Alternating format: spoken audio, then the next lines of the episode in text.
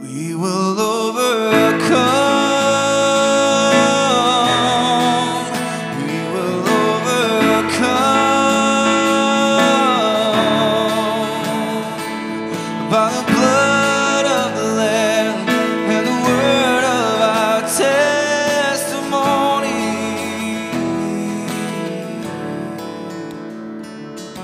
Welcome back to the 1211 podcast. Today we're continuing our, it's somewhat of a series on tragedy. On we started out talking about on the Tear Off the Roof podcast with the Tarver Braddock, the death of Tarver Braddock, and just the impact it's had on our community. And then we went into April Rogers came on and shared her story and losing a brother and losing many other family members. And last week you heard Tally and Tally talk about the loss of his daughter, and today I've got three brothers and one of their best friends today here to share their story and talk about how they have dealt with tragedy and how God has brought them through it, on the other side of it, and it's just a beautiful story of some not so beautiful events. So I've got Thomas Taylor and Matt Reeves here today, and one of their best friends, Cade Stone. So welcome, guys.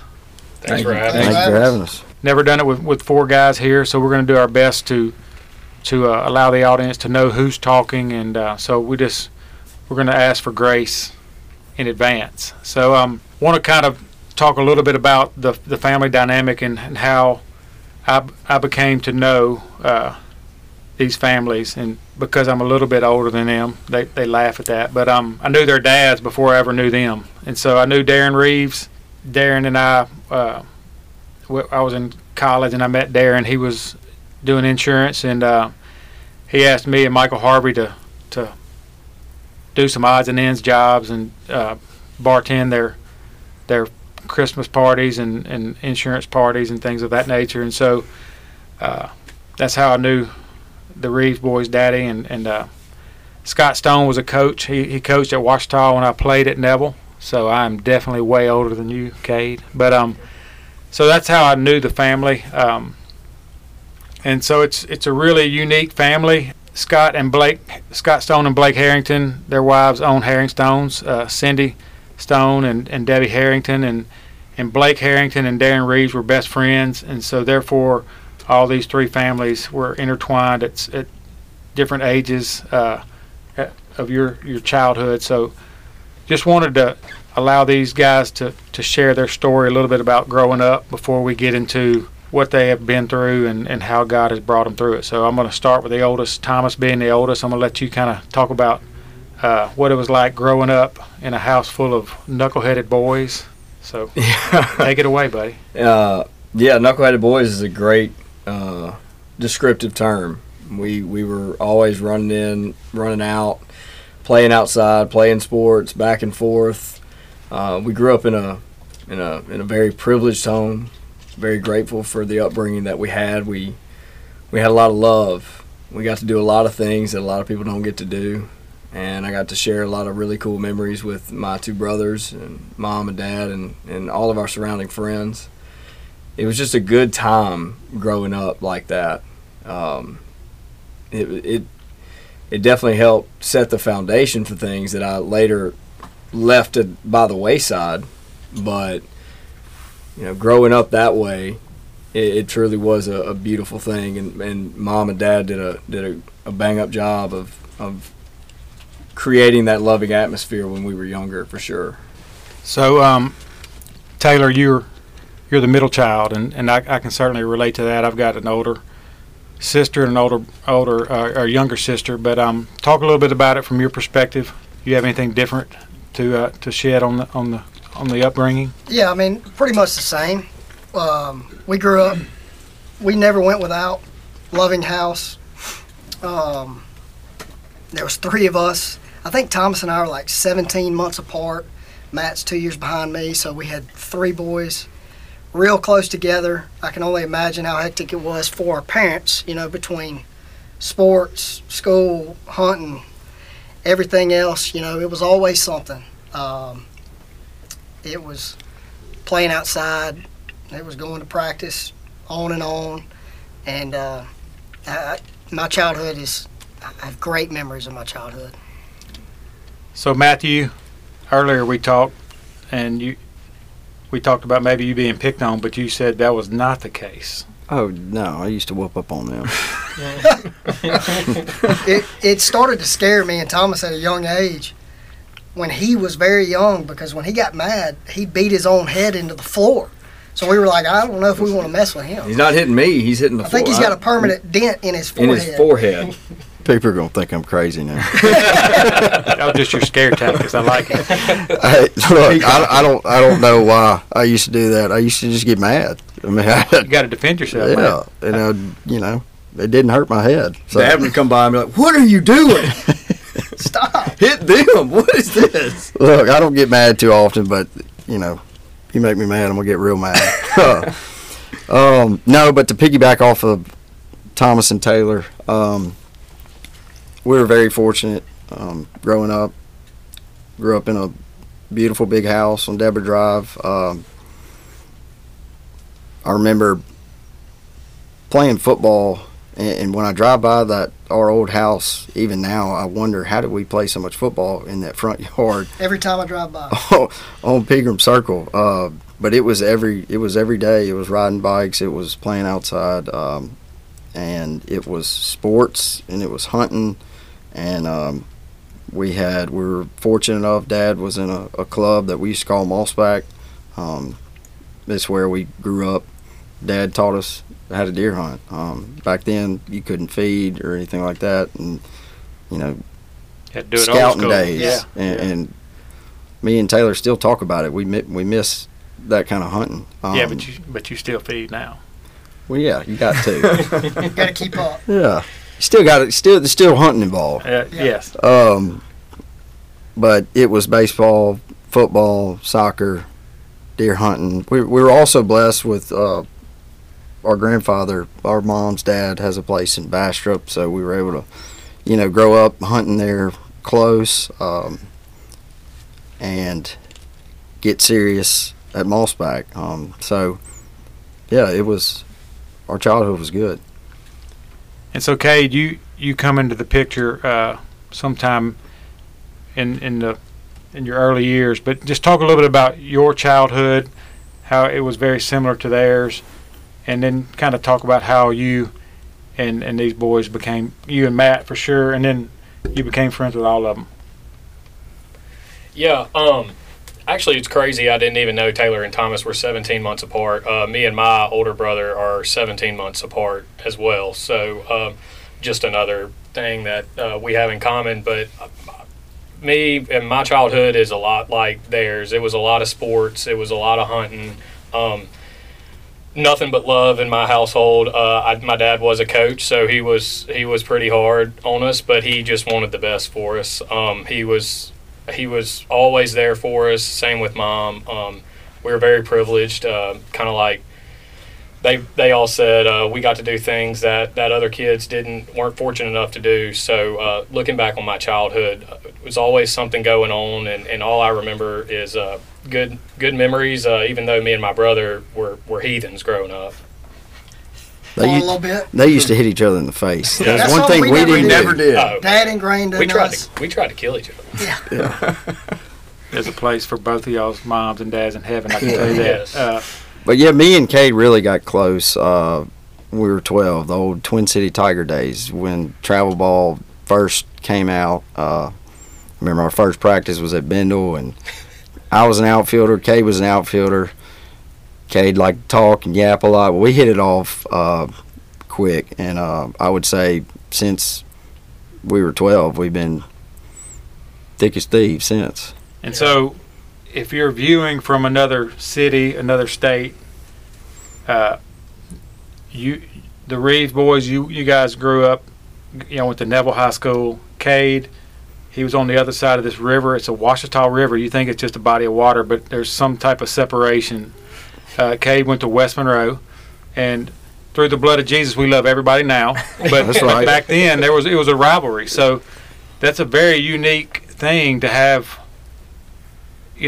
two guys going at rival schools because we did not like West Monroe and they did not like us. It was very clear, right? But that's got to be pretty cool to that you guys got to walk through that together as buddies. Fox and the Hound. Yeah, it was. I think, Thomas, when you were in high school, y'all, I never saw any West Monroe people. And Taylor, y'all hung out maybe later in high school with some West Monroe friends. But, yeah, I feel like when our whole group, a lot of Cade's buddies and some of my buddies from Neville, we hung out and throughout high school. And that's just – it really speaks to how we are as humans, all right? We're this the division in the world that we live in right now. You're black, you're white, there's all these stereotypical descriptions of people, and we oftentimes just say that's what it is until you sit down and go, "What, man, he just goes to a different school," you know, or he's just a different color than I am. Like, it's all still skin. Until you have a relationship, until you sit down and get to know someone, we often miss out on opportunities to create friendships, just like you two have, because the Neville Nation, the world would say, "What are you doing being best friends with a dude from West Monroe? That's against the rules." Against whose rules? You know what I'm saying? God says, love everybody, love your neighbor as yourself, and so. I'm very grateful that you guys had that. And so you guys go through your younger years. Y'all are playing sports and doing all those things. And then your parents get divorced. And so I want to start with Thomas because you were quite a bit older than the other guys. Talk a little bit about how that affected you being the older brother and just from your perspective.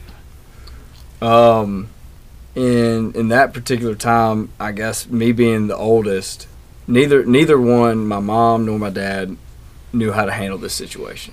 Of course, nobody knows how to handle this situation. There's no playbook for it. So I got kind of caught up in, you know, he said, she said from time to time.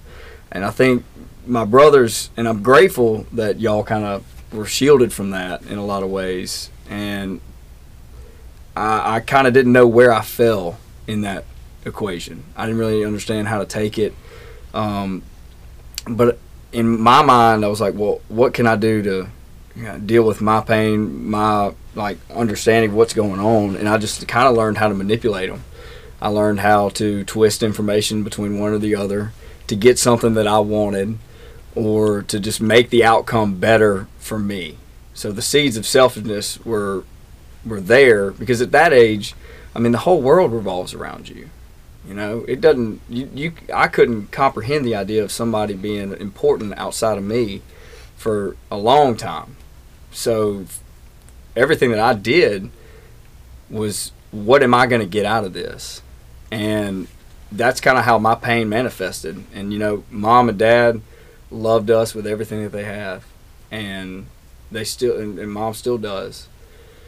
But in those times, whenever there's hurt and there's pain and there's grief of a relationship ending and all these things that are happening, it just kind of spills over to some sort of a collateral damage of no fault of anybody, just trying to figure out how to navigate this impossible situation. Taylor or Matt, you guys can feel free to chime in. Is there anything that was different for you going through that? Like Thomas said, I think Matt and I were shielded for more because it's such a pivotal age. You start understanding things a lot quicker. 17 months may not seem like a whole lot now, but when you're 7, 9, and 11, it's a lot. And we, you know, the reality is things happen in life, and you deal with them, and your parents do the best job that they can, and they absolutely did. Matt and I did not see too much of what Thomas saw, just him being the oldest and dealing with what he had to deal with. But there is certain things that you do look back on, like the home was loving, warm, everybody in one home, but things happen. When divorce happens, things change. That's just the reality of the situation. But I don't have any really negative experiences or thoughts on that because I was so young, so it didn't affect us as much because our mom gave us everything at all times. So did our dad, and our dad made an effort. He was coaching all of our teams at that point, baseball, football, soccer, everything. He was there. So, like, you know, you have the set time frames of when you spend time, but our parents were both very, very involved, and we saw both of them at all times. And I think that's what made the difference, is them doing that and everybody still involved and not having so much, you know, that much of a difference in my perspective at my age. Right. Matt, you got any? Yeah, I'll piggyback off of that. I think mom and dad both did as best they could to, you know, not allow things to change for us. And like Taylor said, obviously, divorce, things change. And for me, I was 7 years old. I was old enough to understand what was going on, but I wasn't old enough like Thomas to really be involved in or care to be involved, I guess. And I want to say one thing that you know, through the divorce, us three were very blessed with step parents. Mm-hmm. With Gary as our stepdad and Yvette as our stepmom. I mean, looking back, I can't think of anyone else I'd rather have as step parents. You know, when you think about divorce, you think of super nasty divorces and kids hating their step parents, and you know, we didn't have that. We didn't. No. And I'm so thankful and we're blessed to have that. You know, and I think it's not coincidence that, you know, Gary was one of Scott Stone's best friends, and they hunted together. And so it's obviously divorce. Nobody wants to go through a divorce, right? But our parents did everything they could have to not let it change our schedules.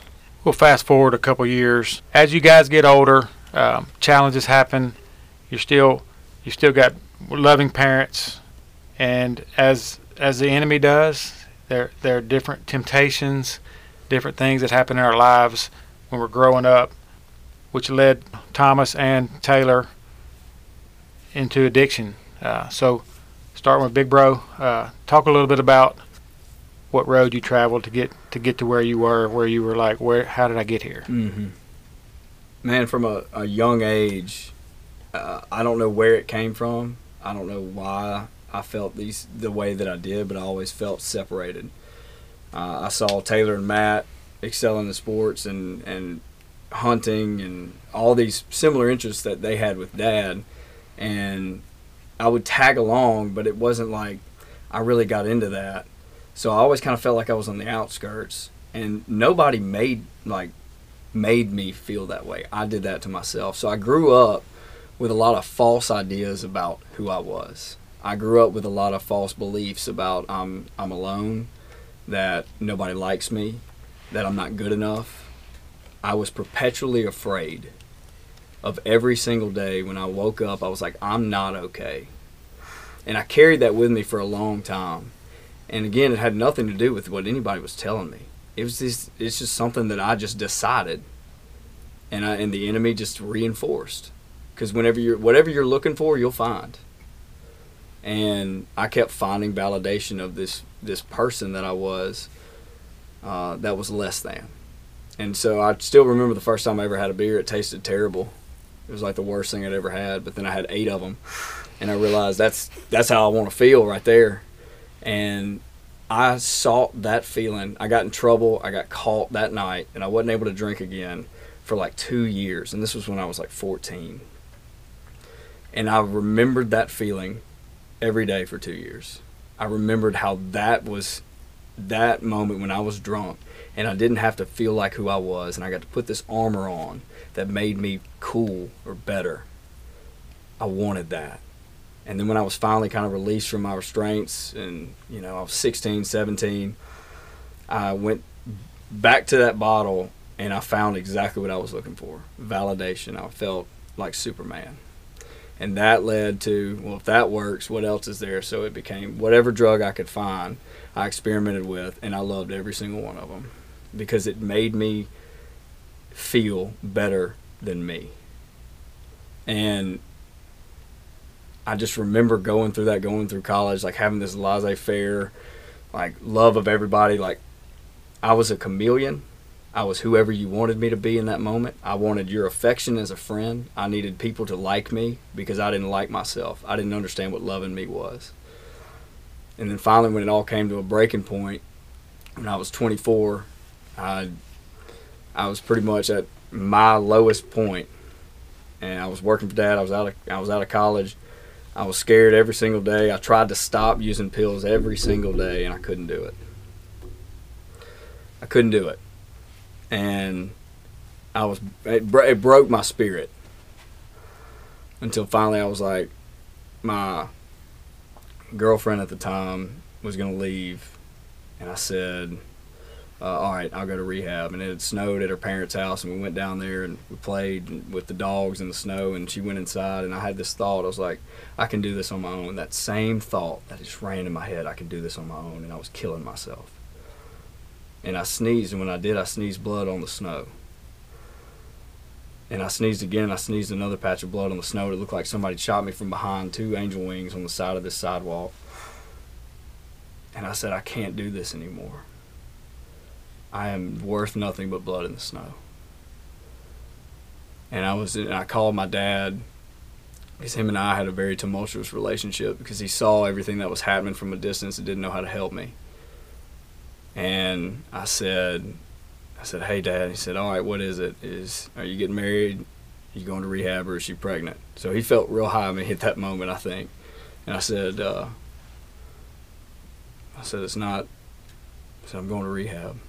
He said, great. And I spent 84 days at Palmetto Rehab Facility. Greatest and worst 84 days of my life. But it showed me that there was something more.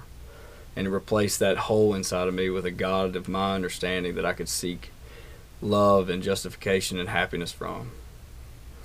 And I just remember being the worst big brother, because I was like, I wanted to be somebody that they would look up to. And I was the thing that they didn't want to be. And I carried that with me for a long time too. But through this walk, and as we'll talk more about it, God has done nothing but lay breadcrumbs throughout of his love, of his grace, of his plan, through all this stuff that has given me peace, has given me hope, and has most importantly given me grace, and has reminded me that no matter how many times I fall, as long as I turn towards him and stand back up and surround myself with good people, there is absolutely nothing that I cannot get through. And he loves me. He loves all of us through every single thing. So that's really when I met you in August of 2017. That was you were coming out of rehab. You were sober, yeah, right? 3 years. 3 years sober, and now you're 10. So praise Jesus for that. Obviously, I had a relationship with your father. I knew your mom, and then I knew of you three. Right, but I met you on a retreat in August of 2017, and there was this affinity that I had towards you, you know, like I want to get to know this guy, right? And I remember getting this text. So for the next however long this podcast is going to last, I want to try to do this timeline justice, because I want the viewers to see, or the audience to see, that God had his hand in every step along this journey. August 21st, 2017, you texted me and you said, hey, Corey, I would love to get together soon and soak up all that you have. Thank you for reaching out to me, and I'm excited for this new chapter. I'm about a year and a half into my walk. What you were asking for was, I would like to be discipled. Well, I was in the middle of being a disciple, still am, but I was in the beginning phases of that. So, you know, the Bible says that Matthew 28:19 says, go and make disciples of all nations, baptizing them in the name of the Father, Son, and the Holy Spirit.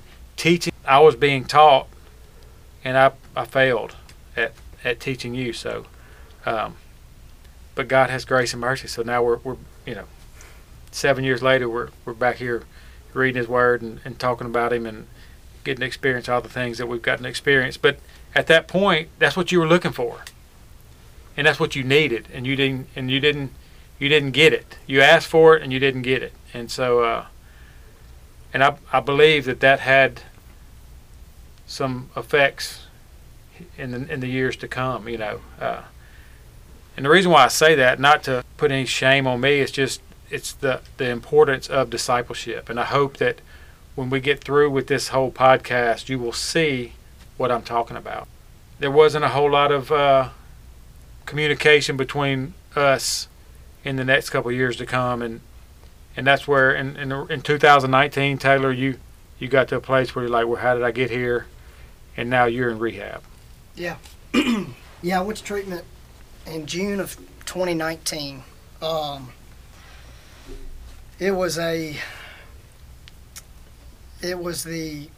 that time, in my mind, the worst and the toughest thing I've ever done in my life. Didn't want to be there. Knew I needed to be there. Because after years of struggling, my family came together and decided to finally confront me. And we had a conversation, and I decided to get some help. I was at the lowest point of my life. You know, you're dealing with addiction, the depression, the anxiety. I mean, I remember days on end where I basically wouldn't get out of bed. And it was very dark times, and I was isolated.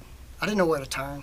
I've always had faith, always believed in God, always prayed, but I felt like I had nobody to turn to because of what I was doing on a daily basis, and I was ashamed of it.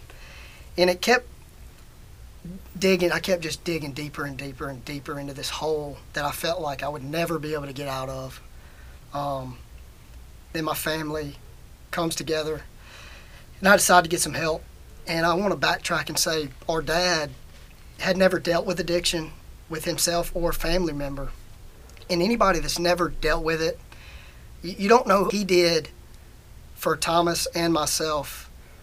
He was there and supported 100% in a way that he wasn't mad. He wasn't angry. No condemnation. It was no condemnation. It was, let's get you some help. All loving father. Loving. That's it. And I went to treatment. I remember sitting in those rooms, not knowing what my life would look like from there forward. It was, that point was the worst part of my life that I'd ever, and the worst thing at that time I thought I'd ever been through, but ended up being the first stepping stone to me getting completely sober a couple years later. You know, I don't know if you want Matt to chime in before we talk about the second, you know, but... Well, we're going to get there, yeah. So I went up to a place in South Haven, Mississippi, and it was an old Holiday Inn in the middle of the city. And it wasn't very faith-based, but we had certain meetings and people were trying to come together and read the Word and do those things. And I did, and I participated, and had a lot of quiet time at that place. Knew I needed something to change in my life for, you know, in a big, big way. I didn't see a way out. But as I stayed there longer, things got better. I started to see a light at the end of the tunnel, or I thought I did. I was just tired of living the way that I was living. And I remember sitting there thinking, I was in my room alone one night, and I remember sitting there thinking, you know, in this life to me, the way I felt then, this is the way I feel now, is the things that matter in life are your faith, your family, and your relationships. And all three of those were down the drain. Everything else is replaceable. Everything else in life to me is replaceable. And I had broken chains at all three of those. They were all in the dumps. And I realized at that point, I didn't live through with it, but I remember thinking at that point, if things are left up to Taylor, things start to crumble. So I've got to do something different.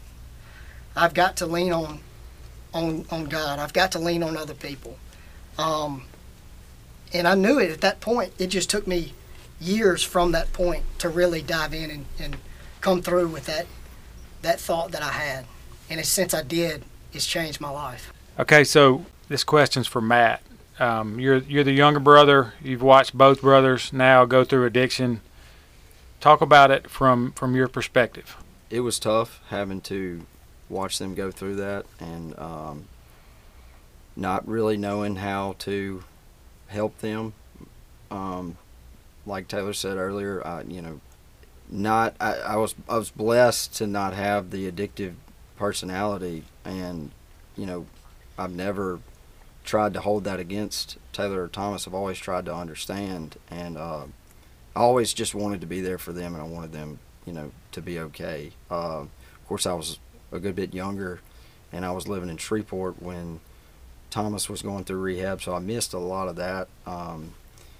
But when I moved back home from living in Lake Village, Arkansas, and in 2019 was the year that we had started noticing things were not right with Taylor, and me and Dad had several conversations about it, and me and Thomas did as well. But Taylor had figured out he had isolated himself, and he was living in Shreveport, so he could kind of get away with certain things, and I was truly worried about him.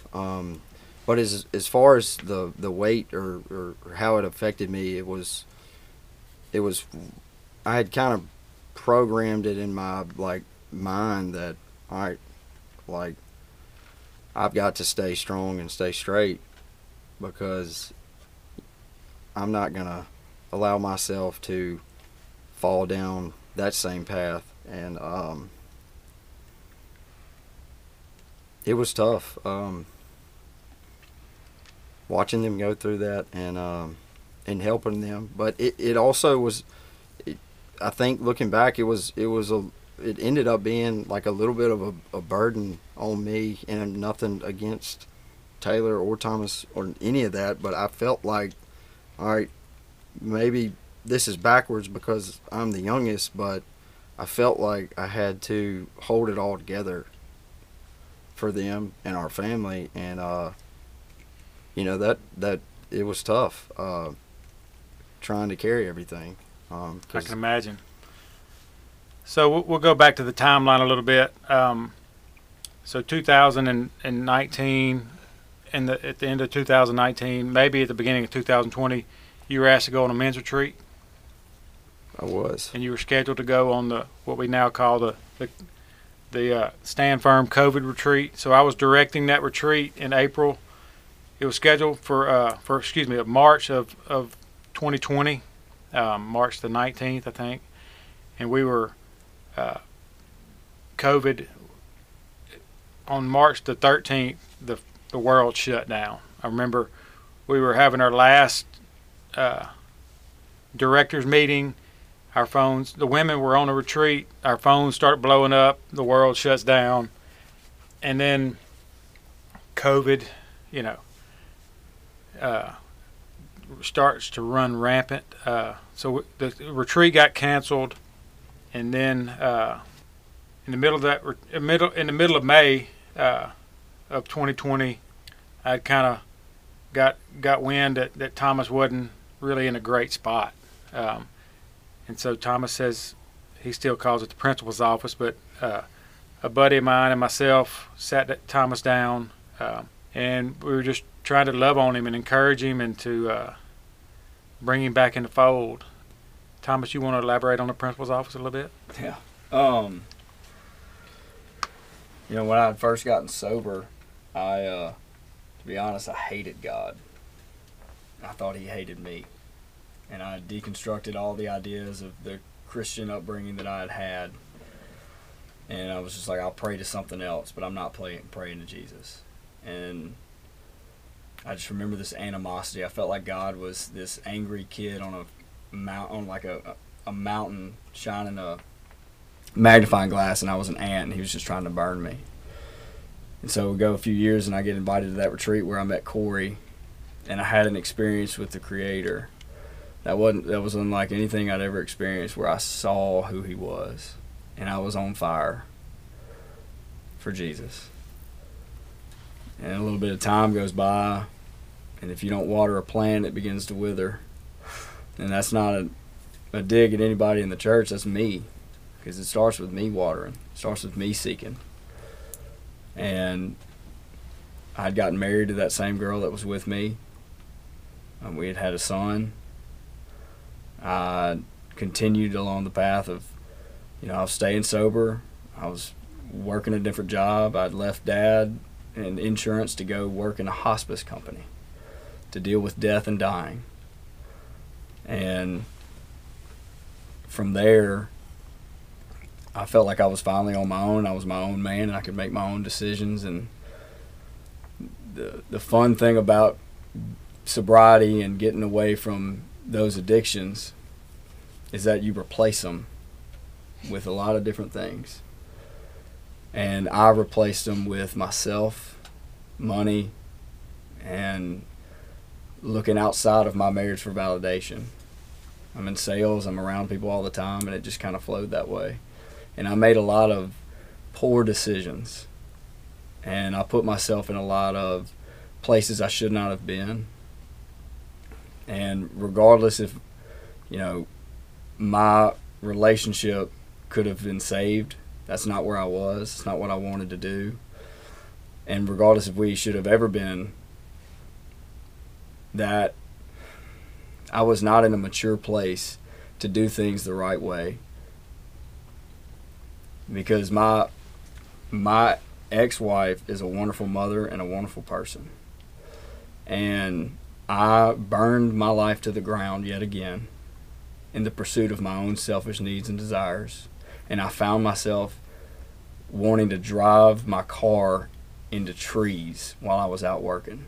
I found myself waking up wondering why I was here, what my purpose for life actually is, and if I'm even supposed to be here, and would the world be better if I wasn't. And I found myself in the principal's office, the way I say it, where Corey and Matt spoke to me like men, asked me how I was, what I wanted, how they could help me. And to be honest, I wanted absolutely nothing to do with it. I was miserable, and I was loving the self-pity party. I was stuck in that rut, and there was really nothing that I felt that these men who were just there to give me love and grace and show me what Jesus truly is, I was unable to receive it. And I found myself living at my mom's house with my son and a toddler, and I happened to jump on to an alcoholics meeting at Zoom this time, and I listened to a guy share by happenstance and ended up reaching out to him, and he helped realign some things, because that old idea of I hate God was back, and I didn't want anything to do with anybody that believed in him. And I got set back on a path of self-discovery, of understanding where my selfishness had led down to this path. And I pulled myself out of that and started trusting in a creator, again, not Jesus. Because I'd had that encounter with him. He didn't work for me. Maybe this will. And I just kind of bebopped along and dealt with the divorce and dealt with living separately with two small children and, hating myself because I'd lived through that, and here I was doing it to them. And I couldn't reconcile that shame, guilt, remorse, and I was broken for a long time. And thankfully now God has saw fit to bring me through all of that. the beautiful thing about all of that pain that I caused was that my dad and I hadn't spoken for like 6 months. We had a very, like I said before, tumultuous relationship. I always felt like I was on the outside, but he loved me. He loved me so much, and I didn't realize it until way later, almost too late. Now, even before I went to rehab, he caught me stealing his pills, and he sat me down and said, "I want to help you." And he tried before sending me to rehab, and it only took me a few more months before I was back at it. But Dad was with me all through that. And he didn't ever want to see us hurt or in pain or make bad decisions, and he was hard on me because I wouldn't listen. That pain that I caused in that failed marriage that I'm responsible for led to me calling my dad for the first time in 6 months and him answering on 2 rings, hearing it in my voice and telling me it's going to be okay. And through that, I got to spend time with my dad. I got to reconnect with my dad. And I got to be friends with my dad, and he got to be my dad.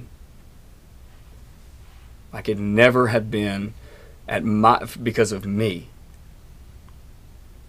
and my problems and my selfishness. And it led to something wonderful in the midst of some terrible things, not just mine, but him passing. So we're going to talk about that a little bit. So December 2020, we're in the middle of COVID. You know, the world is back to whatever the new normal is, right? People are back to work, those things. But December of 2020 was not a new normal for you, for your family. Your dad's diagnosed with COVID December 2020, right? Yes. Right. Your dad's in pretty good shape. You know, he was an athlete. He was never overweight. He just always looked fit to me, right? And so you think, hey, man, my dad's resilient. He's going to get through this. And he's in the hospital 2020. Is that right? December? He goes to the hospital in January. Yeah, in January. January 2021. Yeah, so I was with him when he had COVID. We were at the camp, and there a lot of the members, everybody had COVID, and he had it, and he went 10 days, and it was like, you know, we were all worried about Dad, you know, given, you know, he had been dealing with a lot of arthritis and a lot of different stuff. You know, he was high risk if he got COVID, and he made it 10 days, and we all were thinking that, you know, he's gonna make it through it. And that day 10 got to his lungs, and he had to go to Glenwood, and he never came out. Yeah. So when he first went to Glenwood, they put him on oxygen for several days, and he seemed to be doing really well. I remember me and Taylor had been talking to Dad, and it was in the middle of prime hunting season. You know, if Dad wouldn't have been at the hospital, he would have been at the camp, and we didn't really know what to do as far as should we go or not hunting. But I remember a text he sent me and Taylor. It was, y'all need to go to the camp. Y'all need to hunt and go kill a big buck. And I think he sent us a bunch of deer emojis or something, like he's gonna be fine. And sure enough, we ended up going to the camp that weekend, and I